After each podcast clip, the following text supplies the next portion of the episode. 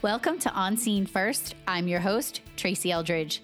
With over 25 years in public safety, I am wicked excited and honored to bring you entertaining, educational, and empowering conversations with public safety difference makers who are harnessing the power of out of the box thinking with the latest and greatest must have technology tools and mental health resources to save lives on both sides of the call. Before we get started, a special thank you to our premier sponsor, Rapid SOS. As a trusted public safety data partner and the creators of the world's first emergency response data platform, Rapid SOS is sharing critical data with first responders like myself to get us the information we need to save lives and property. To learn how you can become Rapid SOS ready and better protect the ones you love, visit rapidsos.com and tell them Tracy sent you. Now, on with the show.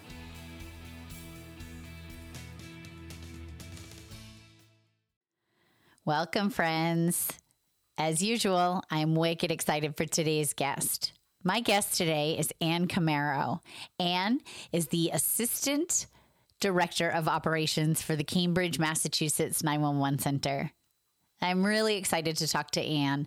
We have very similar career paths, we run in very similar circles, and we have very similar passions for 911. In this episode, we're going to talk about um, how Anne got to be where she is in her position. We're going to talk about the important role that she played in driving peer support here in Massachusetts, as well as the importance of understanding what this profession can do to our families. We're going to talk about the power of saying no. Both Anne and I have had to do this recently, so we want to talk a little bit about the importance of that. And then we are going to share some awesome information about the upcoming APCO Atlantic Conference in October. Ann and I work together um, putting together an amazing lineup of speakers. So, do me a favor, welcome my guest today, Ann Camaro. Welcome, Ann. I'm so happy you're here. How are you, my friend? I'm doing well. How are you? I am fan freaking tastic. Today is a good day. Oh, thanks for having me on. I, um, you know, as you know, I'm wicked, wicked excited that you're here, uh, a fellow Massachusetts person. So I won't need a translator for any of the things that I say. You know, so. you you you know that I add R's where they don't belong. I take them away where they do, and when things get a little squirrely for us, we we add a h to things. So so there's that. So yeah, I'm super excited, and thank you so much uh, for joining me. I know you're you're just as crazy. Your schedule is just as crazy as everybody else, but um, I, I, I have a few topics that I definitely want to talk to you about, and and I'm really excited to do that. But before we jump into any type of topics, I want to get to know a little bit about you, and I want my listeners to get to know you. For those that don't know you, why don't you tell us a little bit about how you landed in 911? What did your career look like in 911, and where you are and what you're doing these days? Sure thing. Um, so I started out in 911 in 2006, 2007. I had just graduated college with a criminal justice degree. Um, I was back home uh, with my parents, and home meaning here in Mass, um, in a little in a little big town called uh, Framingham, which was just now declared a city a few few years back. And my mom, uh, so a little bit about so let's start from the beginning. Um, we, my family moved to the U.S. in '98 when I was 13 from Brazil. Wow, I didn't know that. Yes, my we moved in. We moved to Framingham, and um, the community in Framingham is very diverse. It's super diverse, and really opened up a lot of doors for me when you know when we when we first moved here and learning English and all that stuff. Like that, it was it was a a good process. It was welcoming, and it was embracing. It wasn't a community that was closed off to immigration at all. So that's awesome. Um, when I graduated college, I, I graduated with a criminal justice degree, double major in psychology because I wanted to be a police officer. I wanted to get into the service and I wanted to give back to the community that welcomed me, you know, all those years earlier. My mom was on my case. I was working like a temp job at a big corporation, just, you know, shuffling papers back and forth. And my mom kind of got on my case and was like, listen, you have this degree, you have this dream to give back to this community. I just saw a posting that Framingham Police is looking for 911 dispatchers and they're actually looking for people who speak Portuguese. So well, might be a good that. opportunity for you. the rest of his, is history. So that's how I started. And I was the first hire that Framingham sent to the State 911 Dispatch Academy. Crazy. Um, sent me to that academy in February of 2007 and that's where we met it is where we met so that was right about the time that i had started teaching for another training company and it's funny because you brought that up recently so you and i talk we talk all the time we are we are yep. really supportive of each other in our careers we've had similar pasts with similar things and and i i just remember in a moment where i was doubting myself. Like i was i was just having a day. And of course i reach out to to my people and you were one of those people. And the text message you sent back was so extremely powerful. And you talked about when we met. And i didn't remember that until you said that. And and there was something along the lines of firecracker red hair which was a thing. Like my hair was super red it was i so that was like a real big eye-opening experience, right? I had a corporate job. I didn't know anything about public safety. And sitting at that academy and after going from class to class to class, sitting in your class was like, wow, like I I like her style. Like I like how direct she is and I like the spin that you put on things because everything up until that point was so serious and so um not that your class wasn't serious it was it was emd for god's sakes like right. um but it's more of like here's my experience and yes everybody can do this. It's not you know you're not going to get sued every day. You're not going to you know have people die on you every day. Yes those things can happen and they might happen at one time or another but you just put such a spin on things and you had such a good energy. And i like that's all i could remember. I was like oh my god like if i can you know think of one thing to describe this lady is like she's a red-haired firecracker. And that's the memory i have of you. And you know meeting you again you know all those years later through you know the associations and everything i think it was like so amazing to have that memory and just be like oh she's still there she's still the same person yeah and and I, and it was funny because sometimes we need to be reminded of who we used to be right and the passion and you saw me go from being that really high energy passionate, want to educate folks. And yes, do it in a way where people are not going to walk out and feel like they're going to be sued. Like one of the slides I have in almost all of my classes is don't be afraid of being sued. Be afraid of successfully being sued. Like mm-hmm. there are so many things that that we take for granted that we don't um you know there's tools in our toolbox that we don't use and and ultimately i want to give folks the tools to be able to do the job to the best of their ability like I, i've mentioned a million times i don't want to continue to meet families like Denise Amber Lee's family and Kyle Plush's mm-hmm. family and Kari's Hunt family.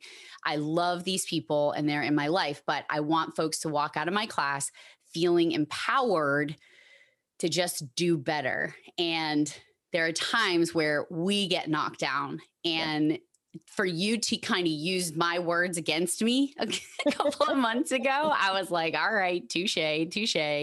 And and that meant a lot to me because all I needed to do was be reminded that I am passionate about what I do and I am I can be successful in what I do. So I just want to personally thank you for for bringing back those memories and and you know you you've seen me go through so many different changes in this career. And I want to talk about some of those things that we've done in in our careers. But first and foremost, your position let's t- let's talk a little bit about your position so you were in framingham how long were you in framingham so for? i was in framingham for almost eight years okay. um, and then i had an opportunity to go to maynard which is a much smaller town to civilianize their dispatch center they had police officers dispatching police and they had firefighters dispatching fire and they figured out that that model wasn't working they needed those you know people on the road Right. and i was hired to civilianize their dispatch center And those folks don't necessarily want to be in dispatch, right? Oh, like no, no.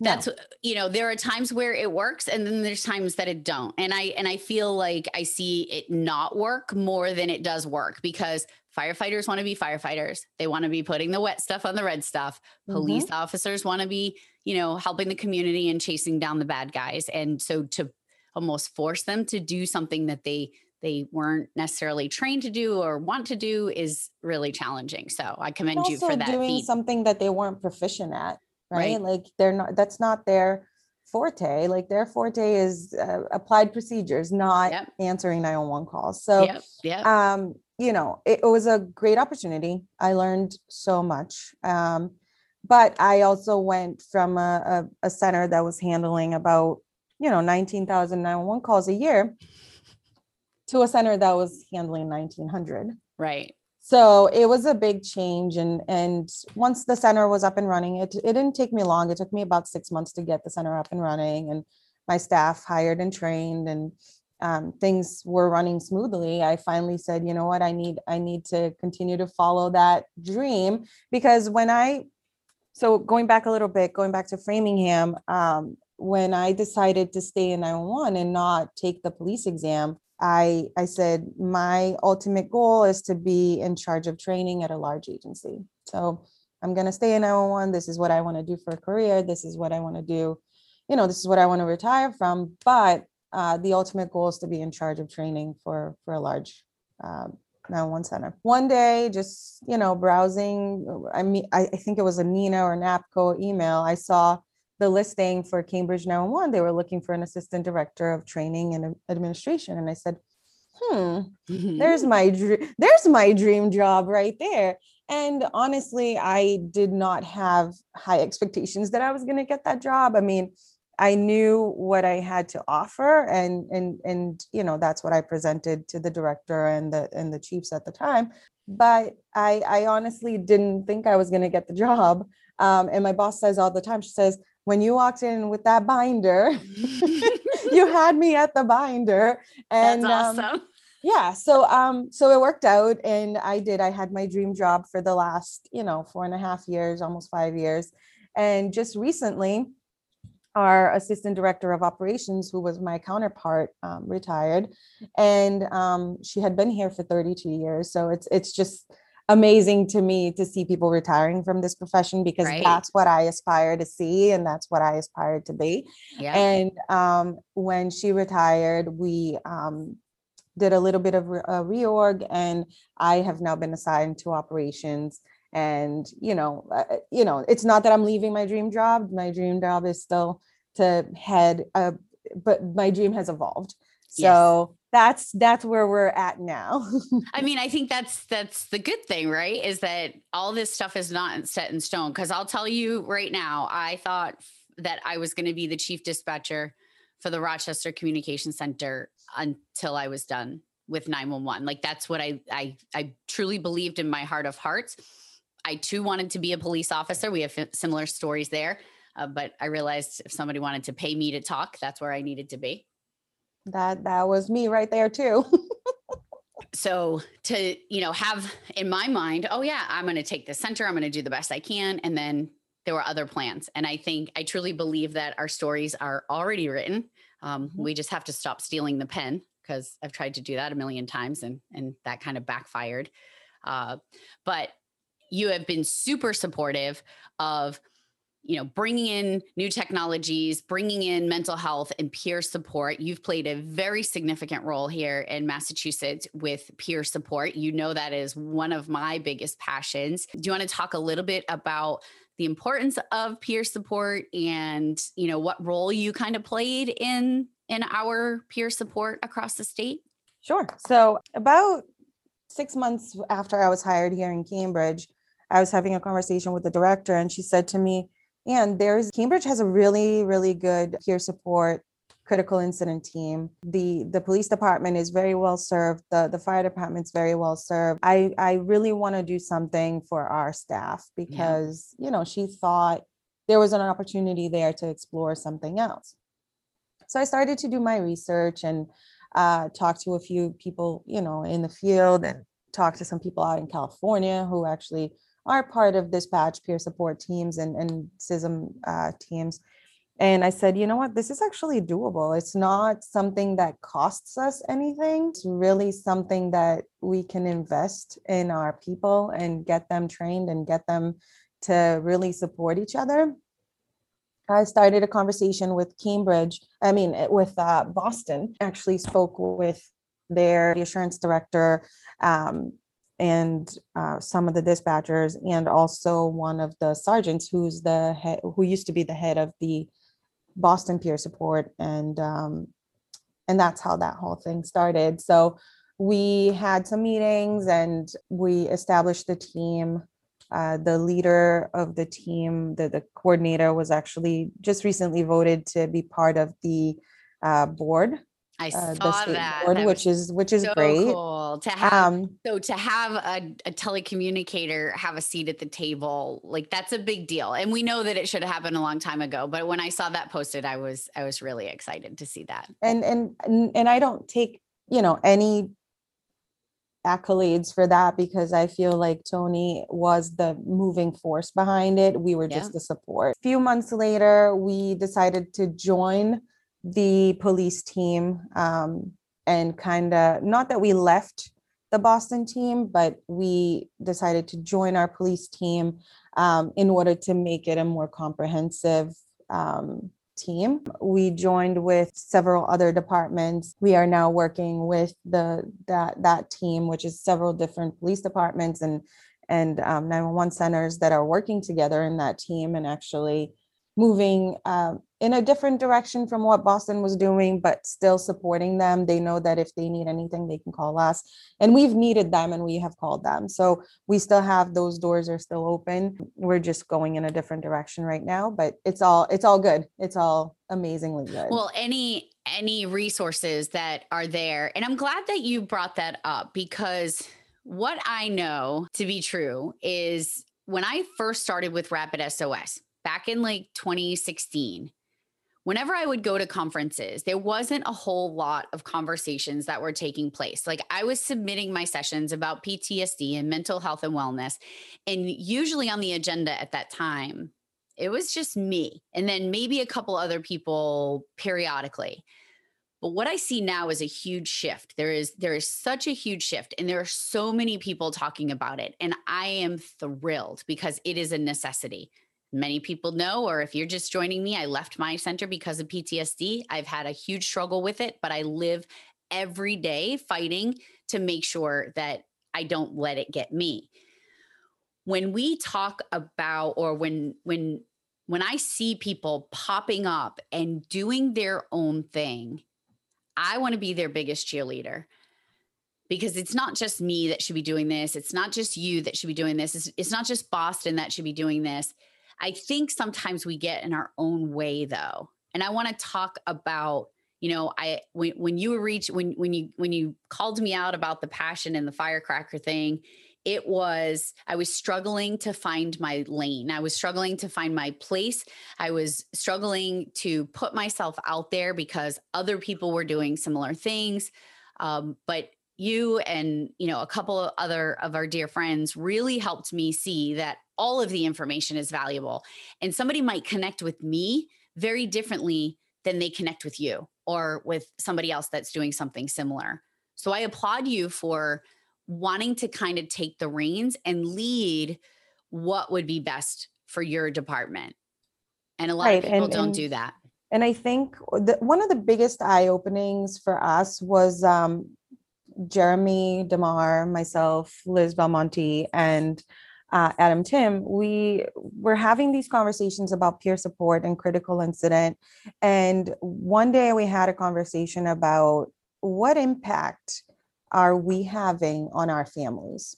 Oh, yeah. what have we not really thought about? Because I feel like the PTSD, the anxiety, the weight, lo- the weight gain, and all all those other topics had been addressed, right? We have Yep. Dr. Lilly with her amazing research, and and you know, and I said, yes, there is all of that, but I wanted to look at it from a different lens, and I wanted to look at it from from my children's perspective, from Liz's children's perspective, and Yeah. you know, kind of think about what is it that we are preventing ourselves from doing because of this job?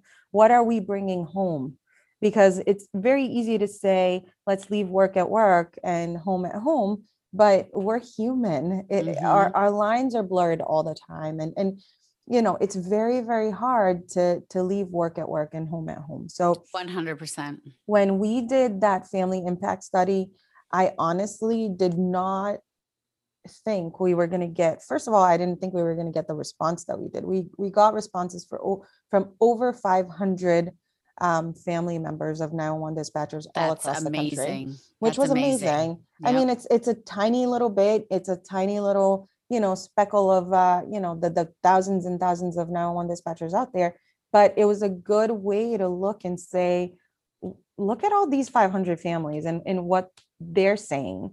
And you know my family participated and and it, it, it was just interesting to see and and having those conversations with them and thinking about how much we change once we take this job right Mhm. I I got you know my first job in in Framingham. I was 22 years old. I I you know I was a tiny baby. I I, I just had so much you had no ex- life experience. no life Yes. experience, and I had no idea what I was getting myself into.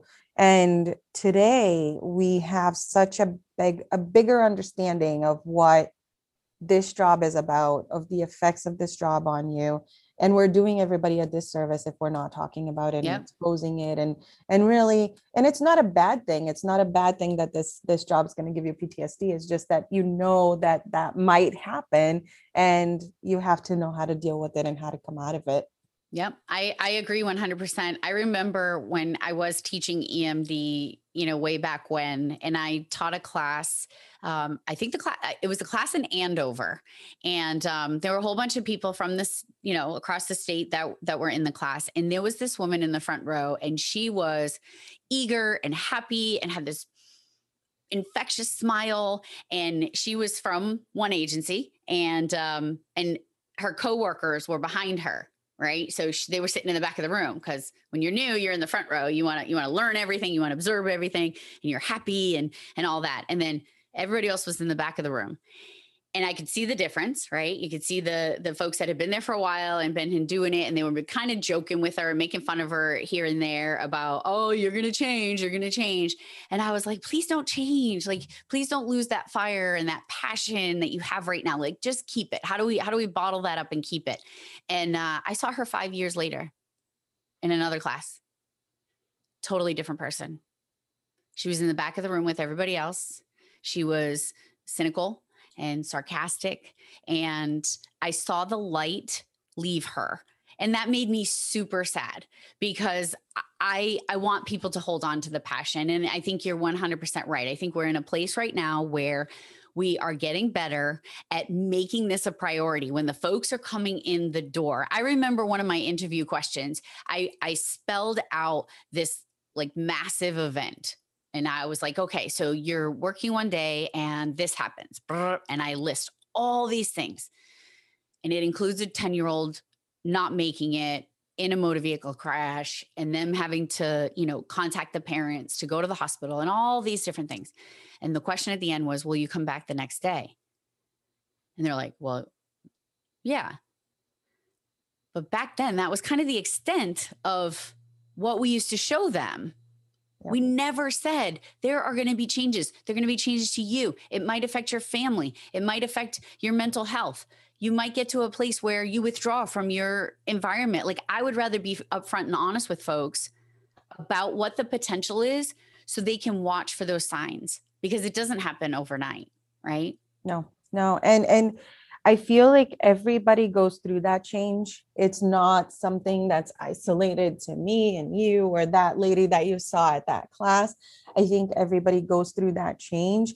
It's important to give them the tools that they need or that they're going to need at some point and to remind them that the reason why they got into this job or or the the reasons why their flame was ignited in the first place, you know, it's it's uh, it's what got me out of my funk. It was, it, you know, it's what got me out of the, well, uh, the negativity and the, the toxic environment that I was creating for myself Yeah. and and for my family. So it's very important to talk about these things. And here in Cambridge, we're actually talking to our new hires from day one about mental health and and the importance of taking care of themselves and and the changes they might start to see on their own behaviors Yep. um, things that they need to look out for and things that they should be aware that are happening and they might not have control over it Well, and I think when you lose that zest kind of for life and all of the things, like I always joke that I, the majority of my life, I was Julie McCoy, the cruise director. And yes, I just dated myself. Like I was the lady on the love boat that planned all the activities, had all the fun, did all the things.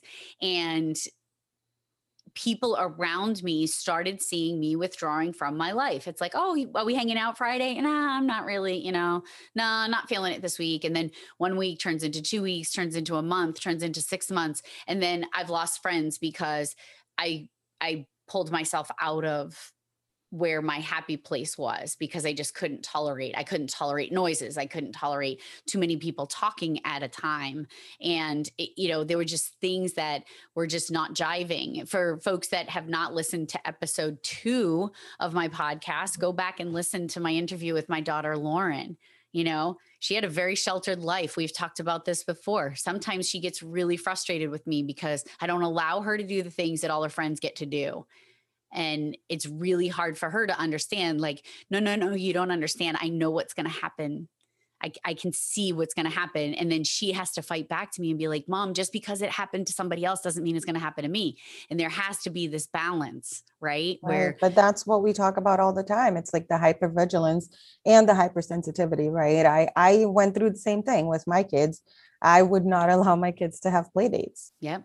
um i would go with them like if if they really wanted to have a play date i would go with them and sit there in these people's houses and and actually watch my children play with their kids and Yeah. i felt bad today i'm i'm much better about it i Right. allow you know I, there's a very small circle of people that i allow my children to go to their houses and play by themselves but there is a small a small round you know circle of people that i allow Yep. where before it was like no i don't trust anybody i don't you know don't allow them to do these things because i know what happens Right. i see the bad and i see the ugly and i don't like it i don't want that for you And it's not that we want it's not that we want to deprive our kids from, you know, a, a- wonderful life. It's just I have I have a mug that my daughter gave me for Christmas one year and she said, "Before you open this, I just I have I have to say like I don't want you to take it wrong." And I was like, "Oh boy, what what is it?" And the mug says, "Mrs. Always Right."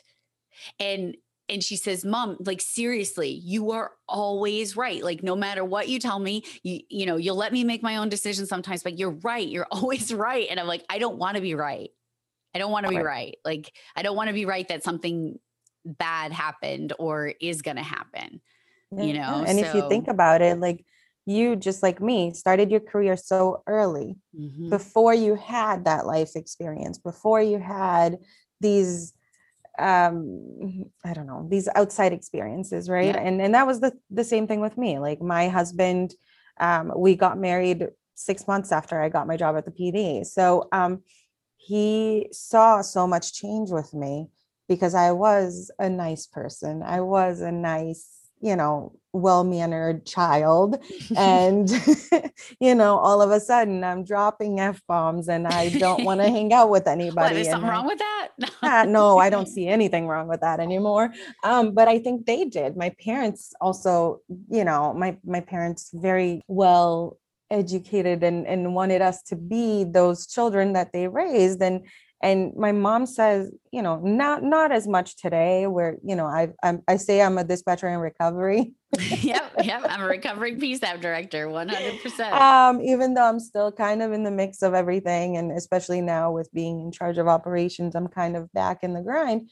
But um, I'm trying to pull myself from those bad behaviors and from those things that people saw change in me. Yeah. And and it wasn't good change. And they saw some of the light go out from that flame, that initial flame that I had of giving back to my community and being a part of this greater bigger beautiful thing and and i just you know i i got beaten down a little bit and it kind of wore me down but it, it, took me and i and i say to people it t- sometimes it just takes knowing when it's time to move on yep um and whether it's moving on to a different agency or or to the private sector yeah. um it just it, it's important for you to know when it's time to move on and and you know, I, I saw myself going down a path that if I had stayed, I'd probably would have left this profession forever and ever. And I just, I could not do it yet.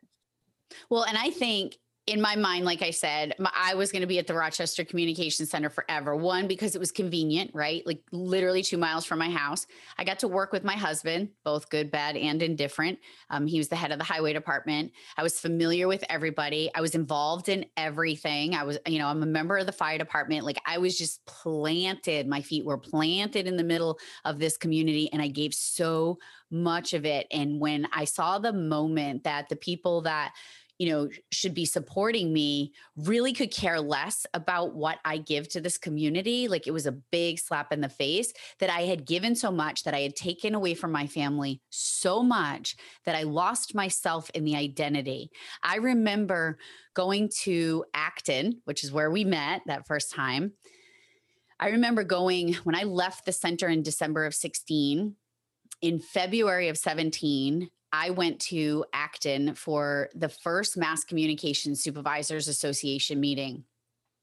And I remember walking in that room feeling awkward and weird and uncomfortable and panicky and anxious. And I couldn't figure out why. These were people that I had been with for years and years and that we supported each other and were comfortable with each other and got each other through a lot. And they saw me at my worst, right? Why am I freaking out when I walked in there? And then it clicked I walked over to the table and I went to sign in and I signed in and I, I wrote Tracy Eldridge and it said company or agency and I put Rapid SOS.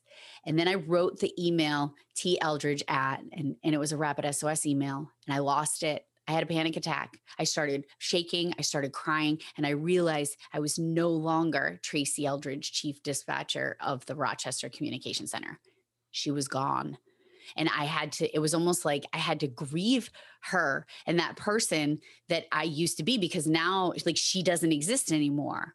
And i i looked at those things as all that work that i did and you know it's gone it's gone it's gone but it's not. It's it's building the foundation for who i'm meant to be and who i'm supposed to be.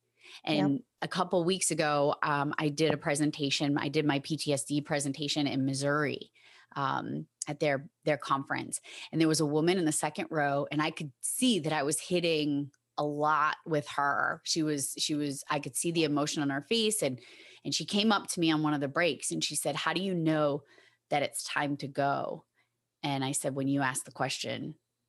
You know it's if you're looking for the sign that's that's the sign right?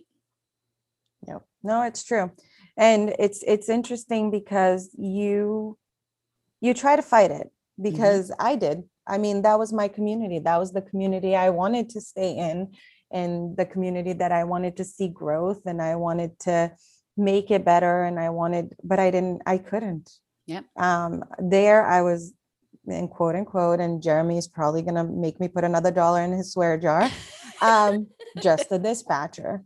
Um in order for me to grow, I had to leave and it that that that leaving that it's painful. But once you do it the first time the second time it gets easier. Oh yeah. Because when i went to rapid sos i remember i had to go to reinhard who was my boss at the time reinhard Ekl. And michael the ceo i was the first person on the public safety team. I'm in this new role. I have no idea what i'm doing. Like literally i i i, I had to google how to have a google meet because I knew nothing about Google Meets. And I felt lost. I felt I left my center where I felt like I was at the top of my game and I was so scared and I didn't know what to expect. I went from literally putting out fires every 30 seconds to staring at my email, not knowing what to do building building something from nothing and you've done that in a couple of places too right so building something from nothing when I look back on that, it wasn't long until I started to feel comfortable. And then fast forward, I come to this place where I'm like, you know what? I want to start my own company. I realized a lot about myself that I'm very people driven. I know, surprising, but in a in a technology company, things are very task and results driven. And I was finding that for me was not filling the cup that I needed to fill. And one of my friends, Mike Boucher, one of my best friends, you know, I mentioned that I, I wanted to leave and I wanted to start the company. And he's like, So what are you waiting for? You did it before, do it again. And our goal isn't to get people like this conversation isn't to get people to leave the 911 center. We want good people to stay in good places. But if there's a place for you that's not a good fit, you might have to ask yourself, how am I affecting my family? Because I remember coming home yelling yep. at my kids that didn't deserve it. And my husband, mm-hmm. they didn't they didn't deserve it. Right. So then we take on so many different roles because we love the profession.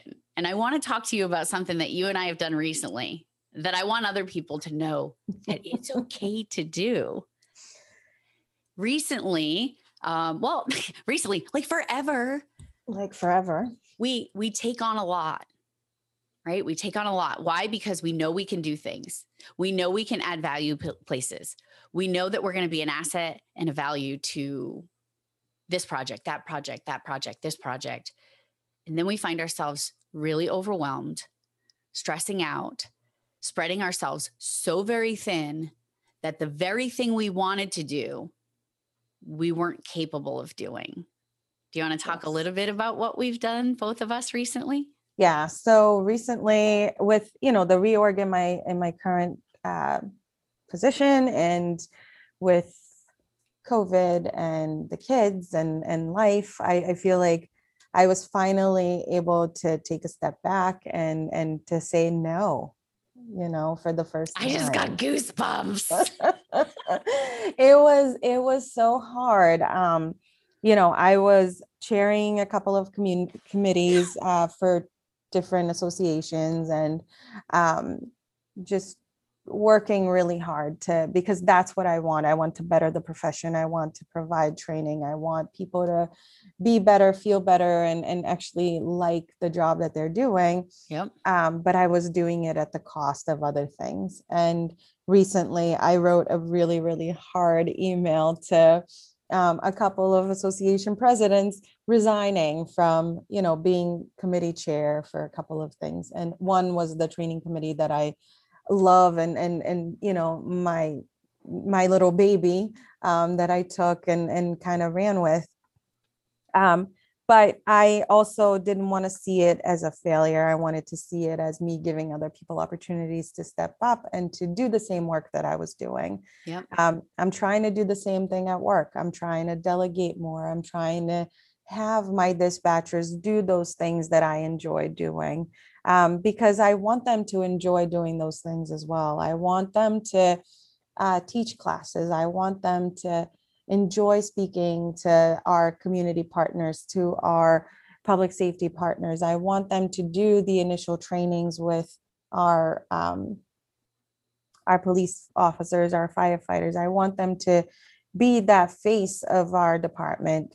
I think I've, you know, not that I've paid my dues, but I think I've done it enough now where I can say, you know, it's time to allow somebody else to do it so that it doesn't cost me anything else um, that I really like, and and also for my own sanity. I, I yeah. think we all we take on so much because of that passion, but we we end up giving up a lot as well. So. I, the, the power of saying no, it's been it's oh, been empowering. I, I, I, see that as being a session in our future. Mm-hmm. The power mm-hmm. of saying no. So I did the same recently, and and it was it was ironic because you and I were like I was I was with you on on the APCO training committee and uh why why why wouldn't I be right? Because training is a big passion of mine, and I have a lot to contribute in that area. I was also a part of the APCO CAC, the Commercial Advisory Council, for the last four years, and um, what I found was when I started my own company, had a rocky start in the beginning, had a lot of things hit me at one time that that were were not conducive to me launching this thing. Uh, but once I came out from from the fog, I I said, all right, I got to do this thing, and I got to I got to hit the ground running. And then before I knew it, I I was working from 6 30, 7 30 in the morning till midnight.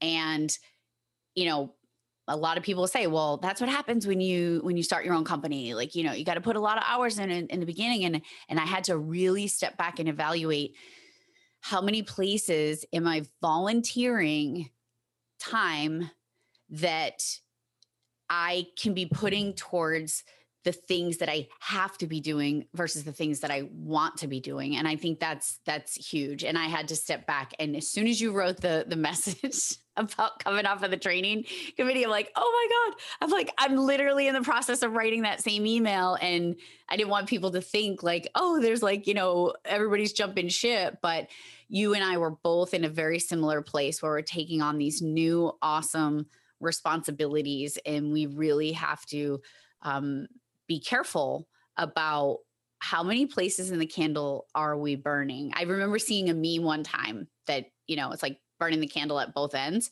um, which is a visual right? So you can see a candle and you can see it burning at both ends.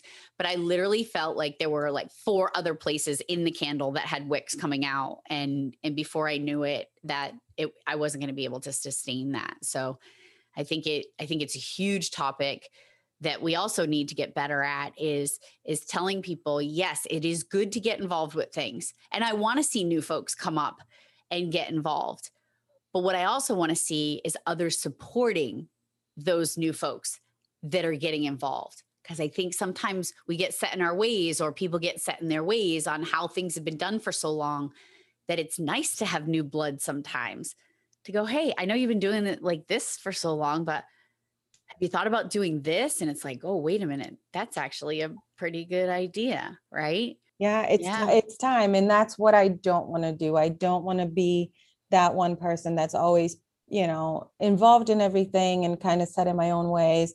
Um, I do have a couple of, you know, signs in my office that say, you know, the the the word the most dangerous phrase in the language is we've always done it this way. And yeah. and i you know i i take that to heart and um my my staff here knows that that is me to a t. I am constantly challenging the status quo. I constantly want them to push themselves a little harder. I want them to have their passion back. I want them to do things that they enjoy doing. And from my own experience the things that i enjoyed doing were these outward things. Yes, I love taking calls and I love dispatching. And honestly, they think I'm completely nuts when I go into the room and I start taking calls and I'm like, yay, I'm so excited. And they're like, oh my God, she's crazy. but, but you have to too, you know, and I'm going to go back. So our friend Jeremy, when I say this, it, this, I'm going to say it very, I'm going to say it same as you, but different than you. My favorite job ever in my entire life was being just a dispatcher. And what I mean yes. by that, before people get all squirrely and up in arms, what I mean by that is no QA, no hiring, no firing, no discipline, no yes. scheduling, just putting on the headset and telling yes. people where to go and mm-hmm. and walking away from the mic and not having to worry about anything else.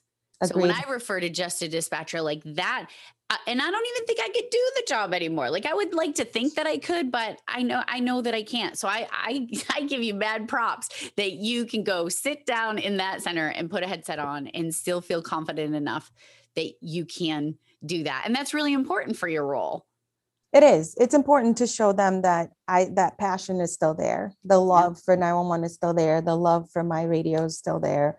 Um, the crazy tacky you know it's still there it's just in a different role right now but uh, you know the dispatcher the Ann Camaro, the dispatcher, is still there. Yeah. Um, you know, I, I get calls all the time from, you know, friends that I made along the way and people that I met when I was in Framingham and some of the officers that I used to work with. And they're like, oh my God, we I, I say that the biggest compliment a dispatcher can ever receive is um, what I received from one of my one of my officers uh, not not too long ago.